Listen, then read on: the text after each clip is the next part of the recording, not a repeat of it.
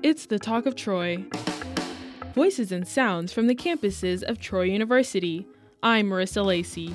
And in the award winning film Unseen, Tom has a talk with another character named Ghost. And you just disappear. You know, some of the guys think that you're actually a ghost. Do you? At the second annual Yellowhammer Film Festival, four Troy Design students won awards chosen by judges who work at studios like HBO and Netflix. Film fan and producer Emily Mosier has this report. Howard Purvey, a senior graphic design major, won recognition for his black and white noir Unseen, which stars another student, Nathan Hobbs. Going into the award ceremony, Purvey was nervous. Well, I didn't want to get my hopes up too high just because we had there was a lot of entries, like over 250 films I think got submitted, and then getting the Yellowhammer Award was pretty cool. Chris Stagel, an associate professor of design at Troy University and the director of Yellowhammer, says the films at the festival were insightful and well made. I think anybody that watched it really got a sense for what is moving the needle in society today because there were some very, very powerful films. And Stagel says it's an unbelievable experience for students. To go through it at the college level, I think, is very important for them to add to their creative portfolio when, when they uh, leave Troy and enter into the industry.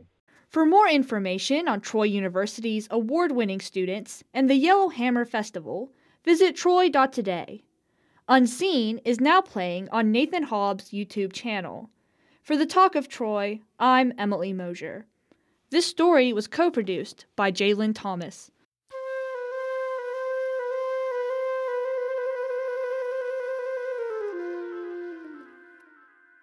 Troy University's Rosa Parks Museum is hosting a new panoramic exhibit, A Song of the South. The work highlights the past and present of the Southern experience, as Kiesia Lomax reports.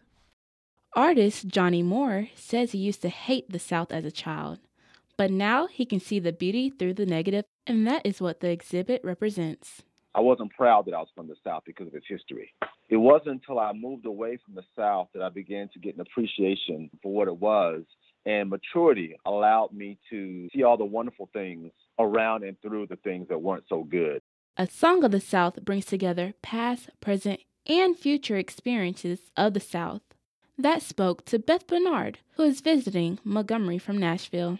She grew up around red clay and has experience trying to get out of kids' baseball uniforms.